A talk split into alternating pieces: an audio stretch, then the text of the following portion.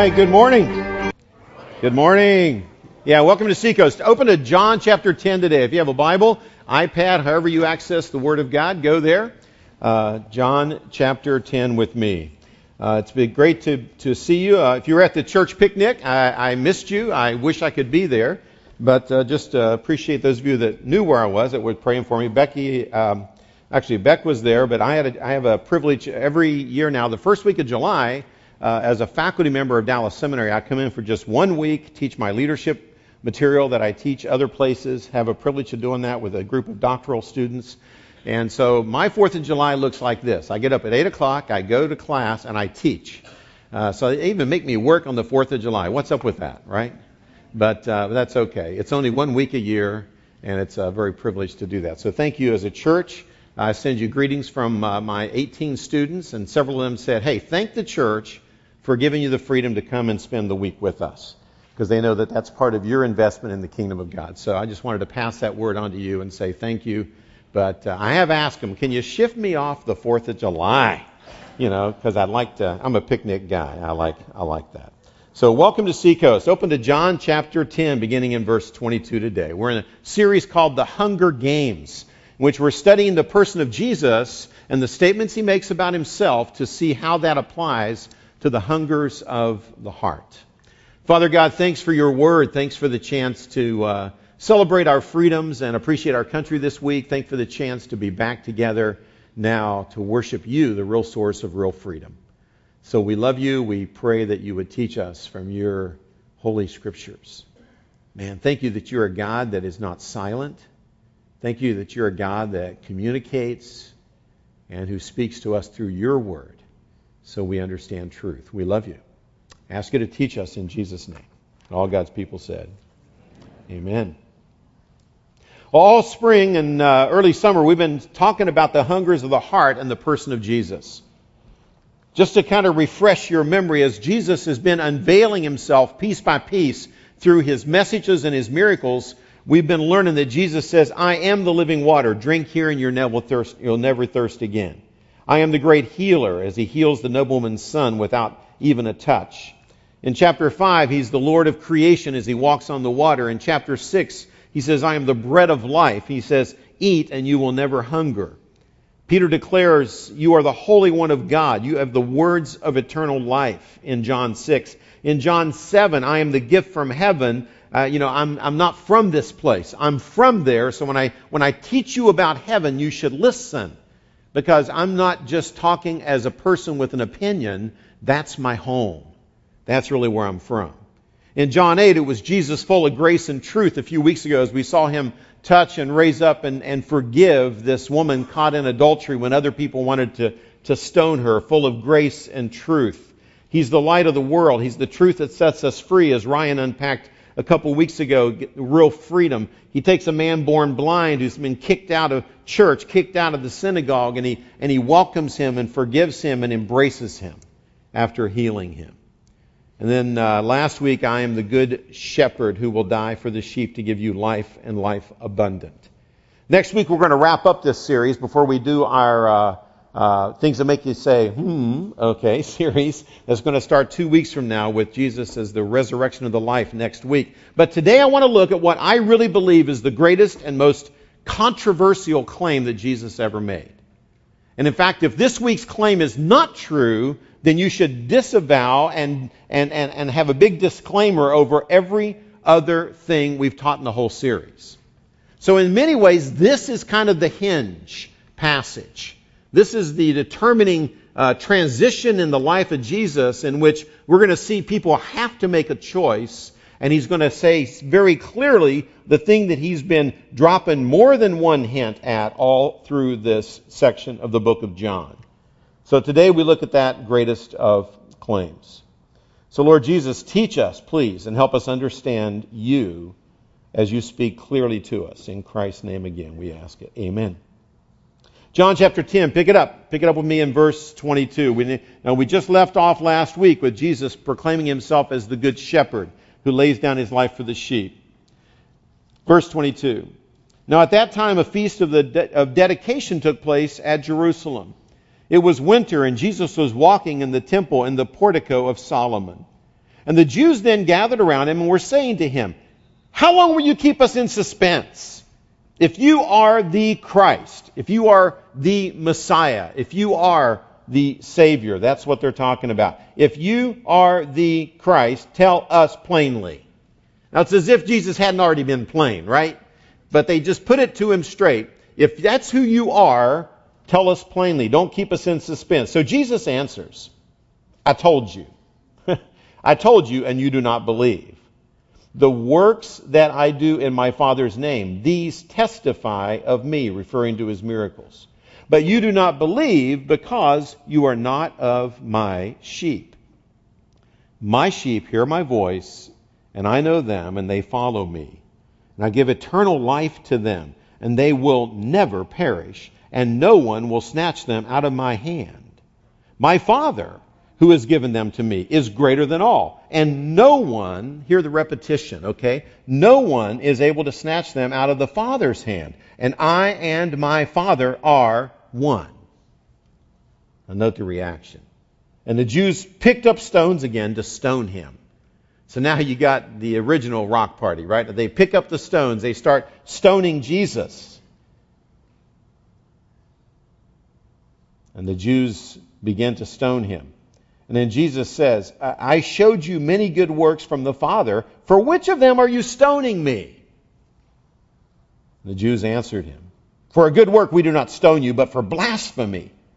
Because you, being a man, make yourself out to be God. They understood exactly what Jesus was saying. There was no doubt about it. And Jesus answered. Now, at this point, notice his answer. Has it not been written in your law, I said, You are gods? We'll explain that in a little bit. If he called them gods, that is with a little g, uh, to whom the word of God came, and the scriptures cannot be broken, do, do you say of him, pointing to himself, whom the Father has sanctified and sent into the world, you're blaspheming because I said, I am the Son of God? If you do not do, if I do not do the works of my Father, then do not believe me. But if I do them, though you do not believe me, believe the works, believe my miracles, so that you may know and understand that the Father is in me and I am in the Father.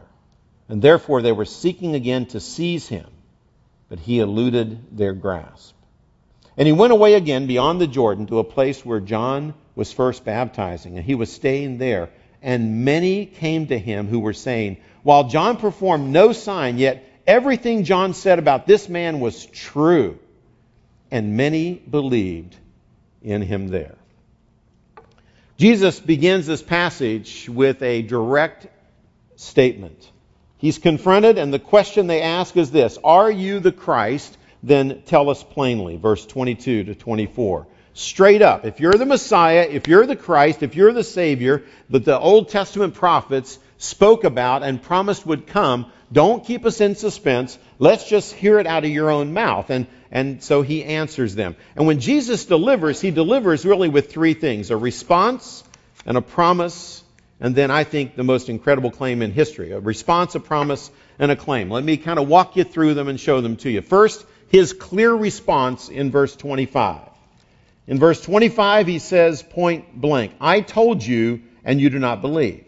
The works that I do in my Father's name, these testify of me. But you do not believe because you are not of my sheep. Now that's a surprise because I would expect Jesus to say, you, you, you are, um, you do not believe and therefore uh, you're not one of the sheep. But he actually says, you don't believe because you're not of my sheep. Uh, let, me, let me show you what he's saying. I think he's saying really three things. Number one, I told you with my words, and you do not believe.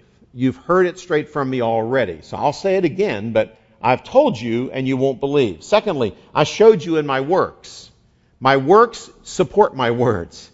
You know, there's been a lot of people in human history that proclaim that they are God, or they are the prophet of God, or they are the Son of God, or they came from heaven, or this or that, or that they have the truth about God. Jesus is unique.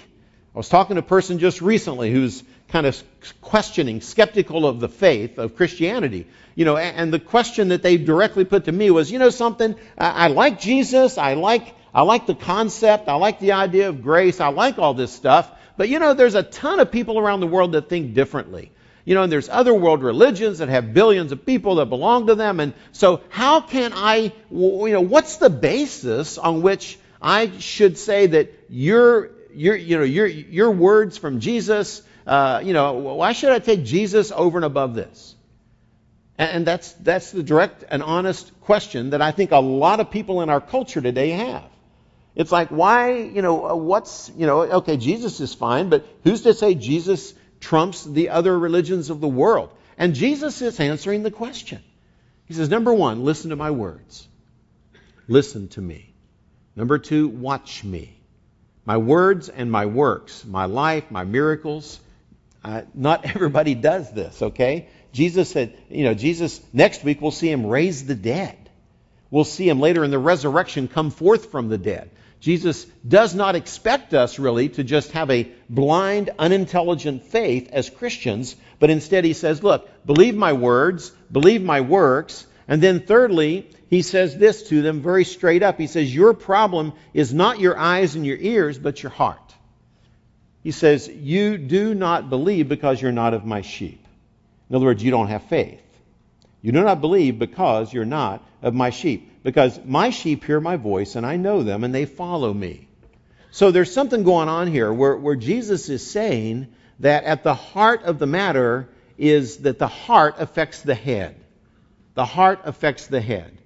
And we know this in, in life. You know, how many times have you met someone who did something really self destructive in their lives and, and they say after they've done it, I can't believe I did that. I, I can't believe I did that.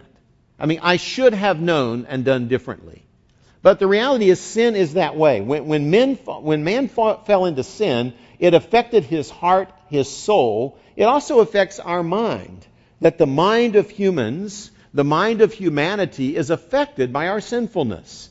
And that's why we can convince ourselves of, of things that we have no business believing, uh, and, and we think wrongfully. Uh, and there is a direct connection between our relationship with God and what happens when Christ sends His Spirit to indwell us and He gives us life and we come alive spiritually and our ability to think clearly. Another way to say it, if I were to capture it in a, in a phrase, some of you like capturing it in short, tweetable language, okay, if I can say it that way. Here we go. Faith not only changes the heart, it clears the head. Faith not only changes the heart, it clears the head. Now, that doesn't mean that our mind all of a sudden thinks clearly about everything, you know, because the reality is we've been spending our whole life programming ourselves to think according to this world think according to the philosophies of this world, think according to the, to the thoughts of this world, you know, and, and our mind needs to be uh, transformed just as our character needs to be transformed. That's why Romans 12, we studied Romans 12 too, uh, back right around Easter when it talked about that we need to renew our minds with the Word of God, with the truth of God. The renewing of the mind that we might be transformed in the way we live. So renewing of the mind is a process. But I am telling you that when you take that step of faith to say, my faith is in Jesus Christ, I believe, and, and, he, and he brings life to us and sends his spirit to live in us, that we have a new capacity to begin finally to think clearly and to see clearly. And Jesus was saying to them, look, it's because you refuse to believe that you can't see and hear clearly what my words are saying, what my works are doing. You don't get it because of your lack of faith. You're not of my sheep. And then he gives an incredible promise.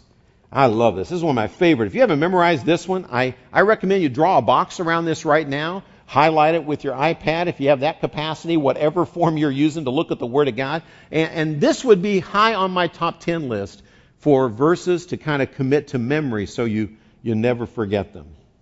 I love this. Jesus says, My sheep, verse 27, hear my voice, and I know them, and they follow me. He's talking about that coming to faith in Christ. He says, They hear my voice, and they follow me. Verse 28, I give eternal life to them, and they will never perish. As long as they behave and act the way I want them to act, they will never perish. Amen? Now, don't say yes. this is why I encourage you to bring a Bible or pull one out of the, of the back tables, okay, as you come in if you don't have one with you. I, always listen to God's Word. Always listen to God's Word. See, it doesn't say, as long as you do this, as long as you do that, as long as you perform to this standard, then, no, you know, then, then you are safe in my grasp. No, no, he says, My sheep hear my voice, I know them, they follow me, I give eternal life to them, they will never perish, and no one will snatch them out of my hand. And then he wants to even tighten the grip even more. I love this. My Father, who has given them to me. There's a sense in which when you come to Christ, that the Father has chosen you. Don't ask me to explain it. It's, it's, it's almost one of those unexplainable truths, but also don't deny it, embrace it that the scriptures teach, if you go to Ephesians 1, for example, that before the beginning of time, that God looked down through time and he, in his sovereignly, he sovereignly chose you to be one of his children. And then Christ, through his Spirit, called you. So Jesus calls to the sheep, the sheep hear his voice, and they respond, and they come to faith. But behind the scenes, even before that, he says, My Father who has given them to me is greater than all, and no one is able to snatch them out of the Father's hand. And by the way, I and the Father are one. I'm really talking about one God, not two. That's clear. So Jesus is saying that we are chosen by the Father, called by the Son, and, and, and therefore we follow, and we receive eternal life, and we are kept secure forever in the hand of the Father and the Son. It's like the grace of God has a double grip on you. Man, you got the very hand of Jesus and the hand of the Heavenly Father, and He says, both of us have a tight hold on you, and nothing or no one is going to snatch them away. Now, what he's describing here are two things. He's describing the gift of eternal life, but then he also is describing the guarantee of eternal security. The gift of eternal life and the guarantee of eternal security. Now, everyone has a, yeah, Dale, but what if? Yeah, Dale, but what if? Here's the deal. Eternal security is based on the grip that God's grace has on you, not the grip that you have on God. And at times my grip on God gets kind of shaky. You know, sometimes I question and I doubt and I stumble and I sin and I do all kinds of stuff. But, and the reality is, if my eternal life is based on how firm of a grip I keep on God, I'm in trouble. And here's the dirty little secret. So are you. So are you. We all still sin. We all still sin. And we have a holy God. How much sin did it take to remove Adam and Eve from fellowship with God? Answer? One. See, the holiness of God is to, to be separated from a holy God. Uh, you, you're in trouble with a holy God with one sin.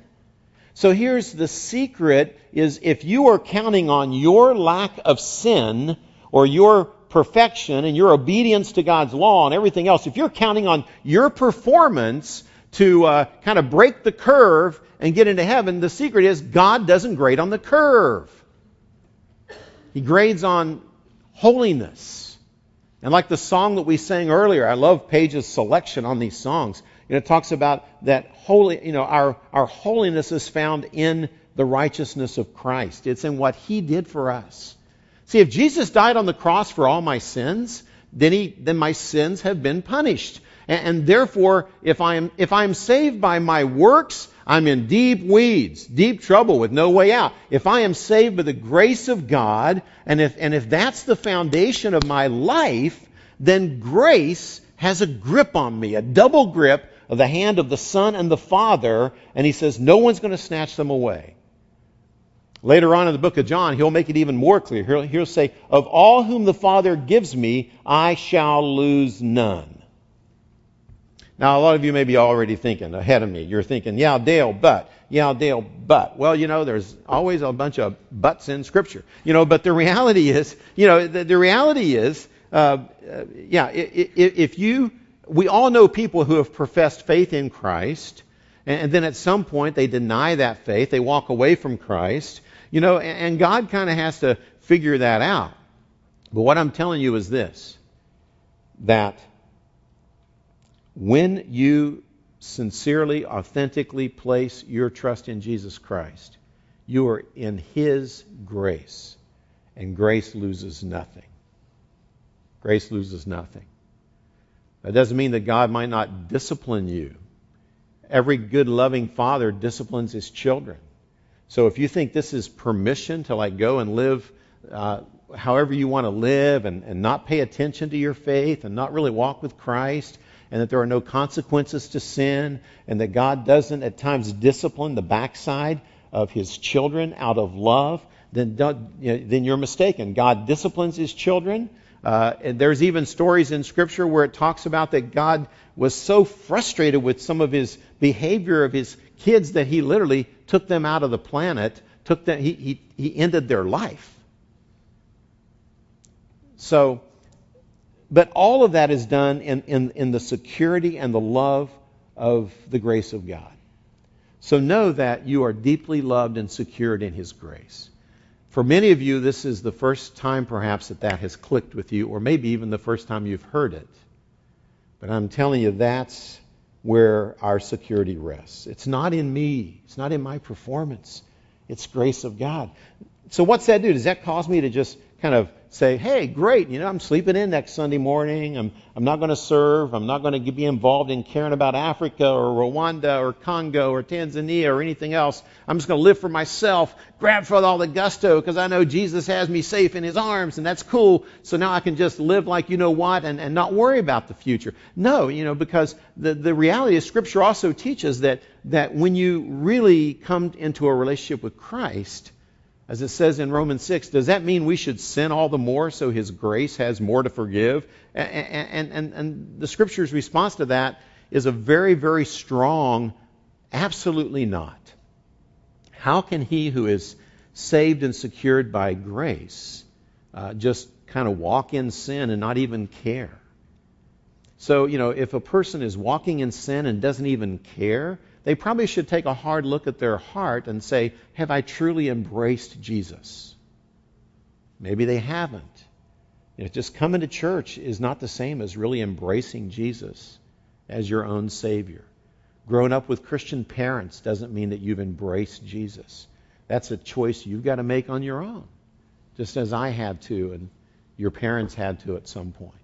So the, the beauty of this great promise, though, I, I really encourage you to memorize verse 28. I love that. I give eternal life to them. They will never perish. No one will snatch them out of my hand. I love that. I love that.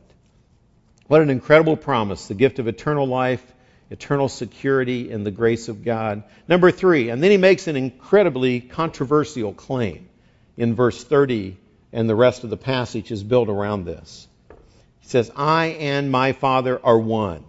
We're one and the same. We're one essence, one unity. And the Jews immediately, bam, they pick up stones to stone Jesus. Now, the claim was simple I am one with the Father. And then he says, The Father is in me, and I am in my Father. We are one and the same. And they pick up stones to stone him. Now, Jesus' response, though, is one of the most confusing verses in the New Testament. So let's just call it out, and I'll see if I can help you understand it. Because it is a head scratcher. And you can tell, as I've said before, I've done a lot of head scratching over the years. Here we go.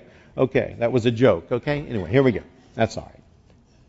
Jesus answered and said in verse 34, Has it not been written in your law? Because they were all tweaked that he said that, that he was making himself out to be God. He says, Has it not been written in your law, I said, You are gods? If, if he called them gods, to whom the word of God came, and the scriptures can never be wrong, that's what he's saying, the scriptures cannot be broken, uh, do you say of, referring to himself, of him, do you say of me? the one that the Father has sanctified, the Father has set apart, the Father has sent into this world, the one who clearly is not of this world but came from heaven. You can see that in my words and my works. Then why do you get all bent out of shape and say, You're blaspheming because I said, I am the Son of God? If I do not do the works of my Father, then don't believe me. But if I do them, though you do not believe me, believe the works, so that you may know and understand that the Father is in me and I am in my Father. Therefore, they came to grab him again. But interesting statement. He refers to an Old Testament passage, and I'll tell you what it is. If you want to write it down, look it up later. It's Psalm 82 6. In Psalm 82 6, there is this reference. It, it's, it's, a, it's in the psalm where God is expressing his frustration with these human judges for the fact that they were unfair, unjust, uh, part, showing partiality, not really justice. So they were unjust judges whom God had delegated to these judges the, the, the role of, of executing um, judgment, of executing punishment, of executing decisions. And what, he, and, and what it is, is in that passage, uh, he refers to them as, as gods. And what he's really saying is not that God really thought that they were gods. I think God knows who the gods are and who they aren't, since he is the only one. Okay? But what he is saying is in Scripture, they would, they would sometimes refer to a person who God gave responsibility to, who were a, a person that were, who were speaking for God's providing for God, providing the word of God. In this case, doing the judgments of God as gods, because it's like, okay, I'm going to let you do something that normally God does, which is bring judgment. You're doing a godlike thing. So he says, hey, you know, you are a, you're a taking on part of the role of God. So kind of metaphorically, almost like I think if you could see it written, it would be, hey, did I, you know, did I not let you be gods? Quote in quotes. It's almost like there's the understood in quotes. You know, because I, have I've entrusted you to, to pass judgment on people's lives, man. That's a, that's a godlike thing to do, and I'm entrusting that to you. So sometimes in Scripture, human judges are referred to as like gods. Also, another case, for example, is in Exodus chapters 4 and 7. Uh, Exodus 7 1. He says directly concerning Moses, he says, I will make you God to Pharaoh. Now, did he really say that, all right, Moses, you will be God? No. But he said, Moses, I'm going to give you the power to do my kind of miracles. And Pharaoh is going to look on you as God. So I'm going to make you, Pharaoh is going to think you you must be a God. Uh, I'm going to make you God to Pharaoh uh, to get his attention. And Moses did these incredible miracles. So at times in Scripture, just because it says, I will make you God or you are like a God, uh, these are references, when you look at them in their context, it's clear they're not violating the big idea that begins in Scripture in Genesis chapter 1 and goes all the way to the end of Revelation. There is one true God. There are not many gods, there is one true God. And he manifests himself in God the Father, God the Son, God the Spirit. Uh, it's an incredible essence of a God who manifests himself as the Father, Son, the Holy Spirit. But uh, nowhere in Scripture can you find any support for the idea that we as humans become gods, even though that's bought into by some movements and some groups. Um, that's not what's going on here. But it is a head scratcher kind of a passage. The main thing I want you to see is their response. Some of them say, stone him, and then the passage ends with that statement. Yet many began to believe. So Jesus, movement takes off even further and stronger. So how do I take this and say, Dale, what do we learn from this passage that we can uh, put into our lives? I think the main thing we've already hit, and that is that you are secured not by your performance as a Christian. You are held secure by the double handed grasp of the Father and the Son and the grace of God. If you get that this morning, that'll change your life.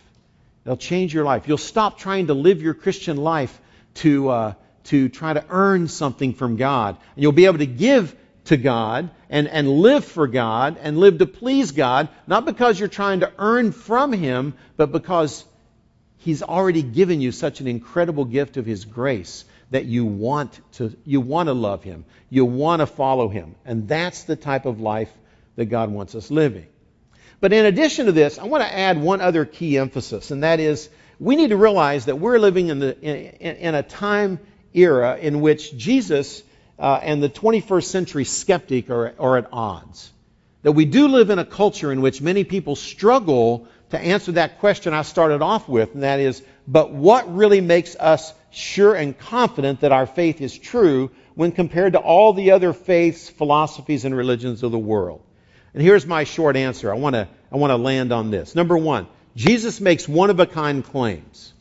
Understand how radical the claims Jesus made were. He says, I am one with my Father. I am the giver of eternal life. I'll just click them off so you see the image. Okay, I'm the keeper of people's souls. In other words, God has given me judgment. I will someday judge the souls of man. Uh, I, I, have come from heaven. I'm not of this earth. I've come from heaven. And I am not only the Son of man, but I am the, the Son of God, but God the Son. And by the way, if you ever question whether the book of John is trying to teach that, uh, take your Bibles and go back to John chapter 1. Let me show you how the whole book starts. John chapter 1. You can turn there real quick and listen to the beginning of John's gospel so you make sure I'm not reading this into John's gospel. John 1 1. In the beginning was the Word, in reference to Jesus. And the Word was with God. And the Word was God. He was in the beginning with God. All things came into being through him. Apart from him, nothing even came to be that has come into being. In him was life, and the life was the light of men. And the light shined in the darkness, and the darkness didn't get it. In the beginning was the Word, and the Word was with God, and in fact, the Word was who? God. Can't be any more clear. So Jesus makes these incredible claims. He didn't just claim to teach a better way to live, a better philosophy of life, how to love better than other people love. I mean, he did all of that also. But his claims about who he was is at the center of him addressing the hungers of our hearts.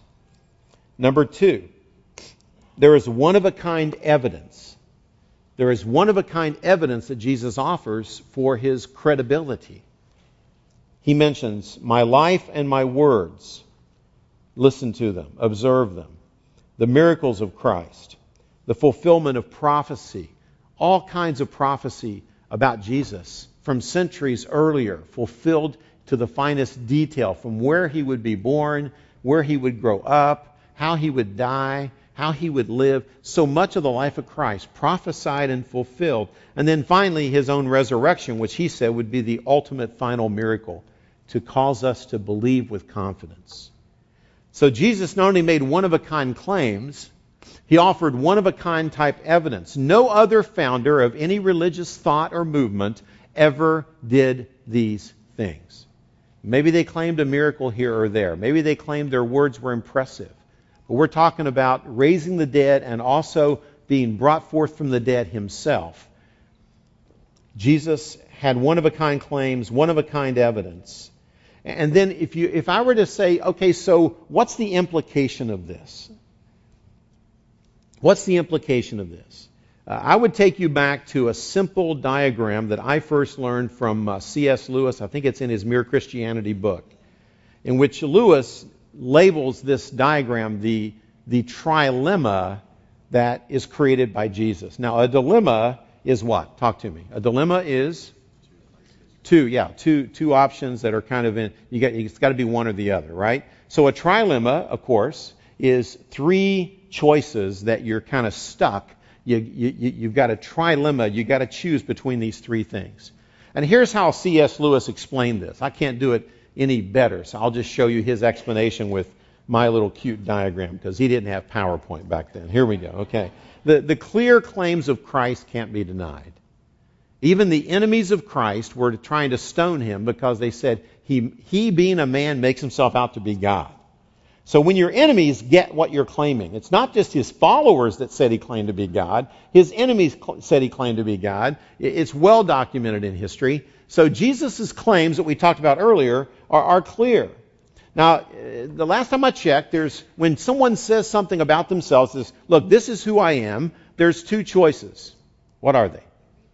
True or false? Good guess. I'm glad you guessed that because it fits my PowerPoint. Good. Yeah, so it's true or false. I don't have time to redo the PowerPoint. So the reality is they're either true or false. Now, where's the trilemma come from is this. If they're false, you've got two choices. Either Jesus knew they were false or he didn't know they were false.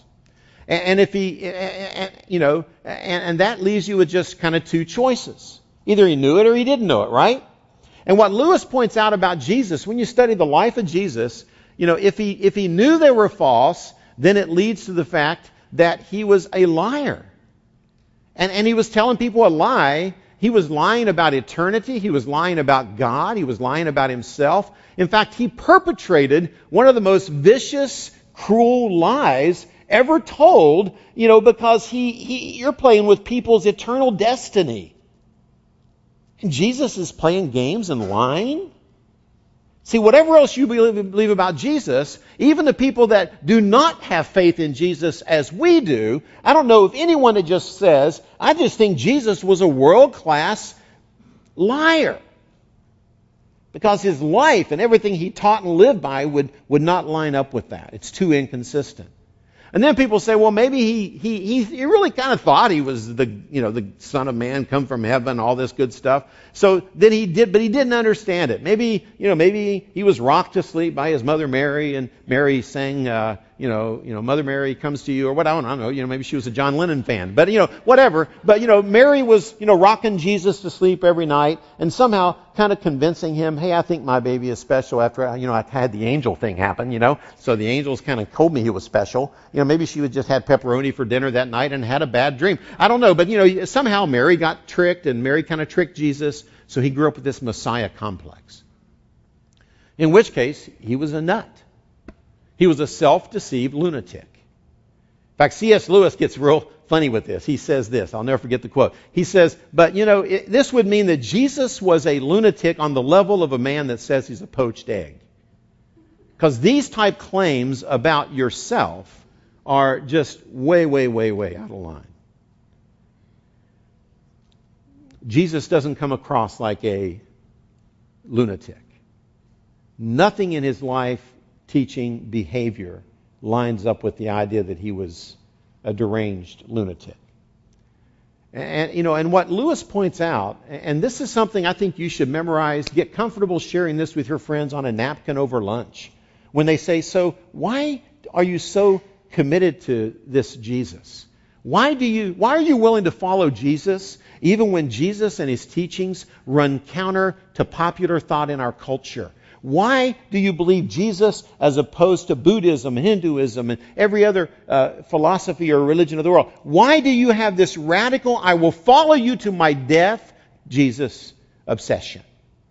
I think this is a great way to start the conversation. Say, well, here's why. You know, after studying the life of Jesus, he made these incredible claims, either true or they're false, and if they're false, he's either a liar or a lunatic. The only other option is he was the Lord of the universe, like he said. If they're true, then he is indeed the Lord who deserves, and if you're wise, if you, wow, I just discovered the creator of the universe. I discovered the one who, who not only created the universe, but he loved mankind so much, he would come and be born as a man and, and, and live and die a brutal death on the cross for the sins of mankind. And you'd say, well, how do I know that really gets the job done? I'd say, you know something? Jesus said it and he rose from the dead to prove it. And his life and his miracles and his prophecy and his resurrection all give me a good, honest reason to believe. So, what's your reason for believing what you believe in? And what I find is people that don't want to believe in Jesus, they just choose to believe whatever they want to believe, and they have no evidence for believing it. In fact, I was talking to one gentleman one time. I said, "So, so you know," he says, "Well, I still don't buy it." I said, "So, what do you buy?" I'm interested. And he says, "Well, I just kind of believe probably, you know, if you do the best you can do and live the best life you can live, I kind of figure that, you know, God kind of figures it out. And if I do my, if I give it my best shot, I'll go to heaven. In fact, probably everyone that tries their best goes to heaven. I said, that's an interesting philosophy. I said, so, you know, you ever been there? He says, where? I said, heaven. You ever like gone and checked it out to see if your theory works? Well, of course not. That's a silly question. Of course it's a silly question because you haven't been there. I'd say, well, you know, by the way, I haven't been there either. I haven't been there either. But see, I don't believe it because I've been there. I believe it because I think that there was a person who has been there. In fact, he came from there, and he proved he was from there with his words and his works and his miracles and his resurrection and the Word of God that is incredibly true and has bore up under the test of time for thousands of years and changes people's lives. And I got a ton of good reasons to believe. So I choose to believe what Jesus taught. So really, the choice is do you believe what Jesus taught and will you follow him? Submit to him as your Lord? Or are you going to say, you know something, I'm going to believe whatever I think is true? Now listen to that statement. I'm going to believe whatever I think is true. So when a person says that, who is the person's God? Who? Themselves. I read a statement just this past week as I was doing the prep. I actually heard it, heard this spoken by a guest professor that was in my class with me. And I think it's originally from Henri Nouwen who said this It is easier to be God than to love God. And I just added the word your. It is easier to be your own God than to love the true God. Now think about that. I think it's true. Because it's really easy to say, well, you know something, just kind of whatever I think is what I'm going to believe, and I'll just be my own God. I will live by my own rules. I'll, I'll decide what I think is right and what is wrong. And, and as long as I'm making myself happy and I kind of like what I'm doing, then okay, I'm, I'm, I'm betting on me. He said it's easier to be God than to really, honestly love God. Because if you embrace and love the God that Jesus was, then he says, If you love me, keep my commandments. If you love me, follow me. And all of a sudden, I got to surrender. I got to be, begin to realize that, you know, if he's the good shepherd, maybe it's best for me to be okay with being a sheep. I'm okay being a sheep and letting God be the shepherd. And smart sheep follow the shepherd. Amen? Pray with me. Father God, thank you for the incredible revelation of Jesus. Thank you for the claims that he made. Thank you for the evidence that he gave. Thank you that as we turn to worship you now in song, that we sing to the true God of the universe, who loved us so much, he came as our good shepherd to die for us. Thank you that Jesus, that the Father, the Son, and the Spirit are indeed the one true God. And thank you that we are held securely with eternal life, not bought by our performance, but secured and held fast by the grace of God. If you've never placed your faith in that Jesus, Maybe you've been one of those skeptics. I know for uh, there was a time in my life where I was. And I would encourage you today to pray with me and say, Lord Jesus, um, I embrace you as the true God of the universe, the Messiah, the Savior of mankind, the one who died for my sins. And I choose today to love you, take you as my God and my Lord, in Christ's name. Amen.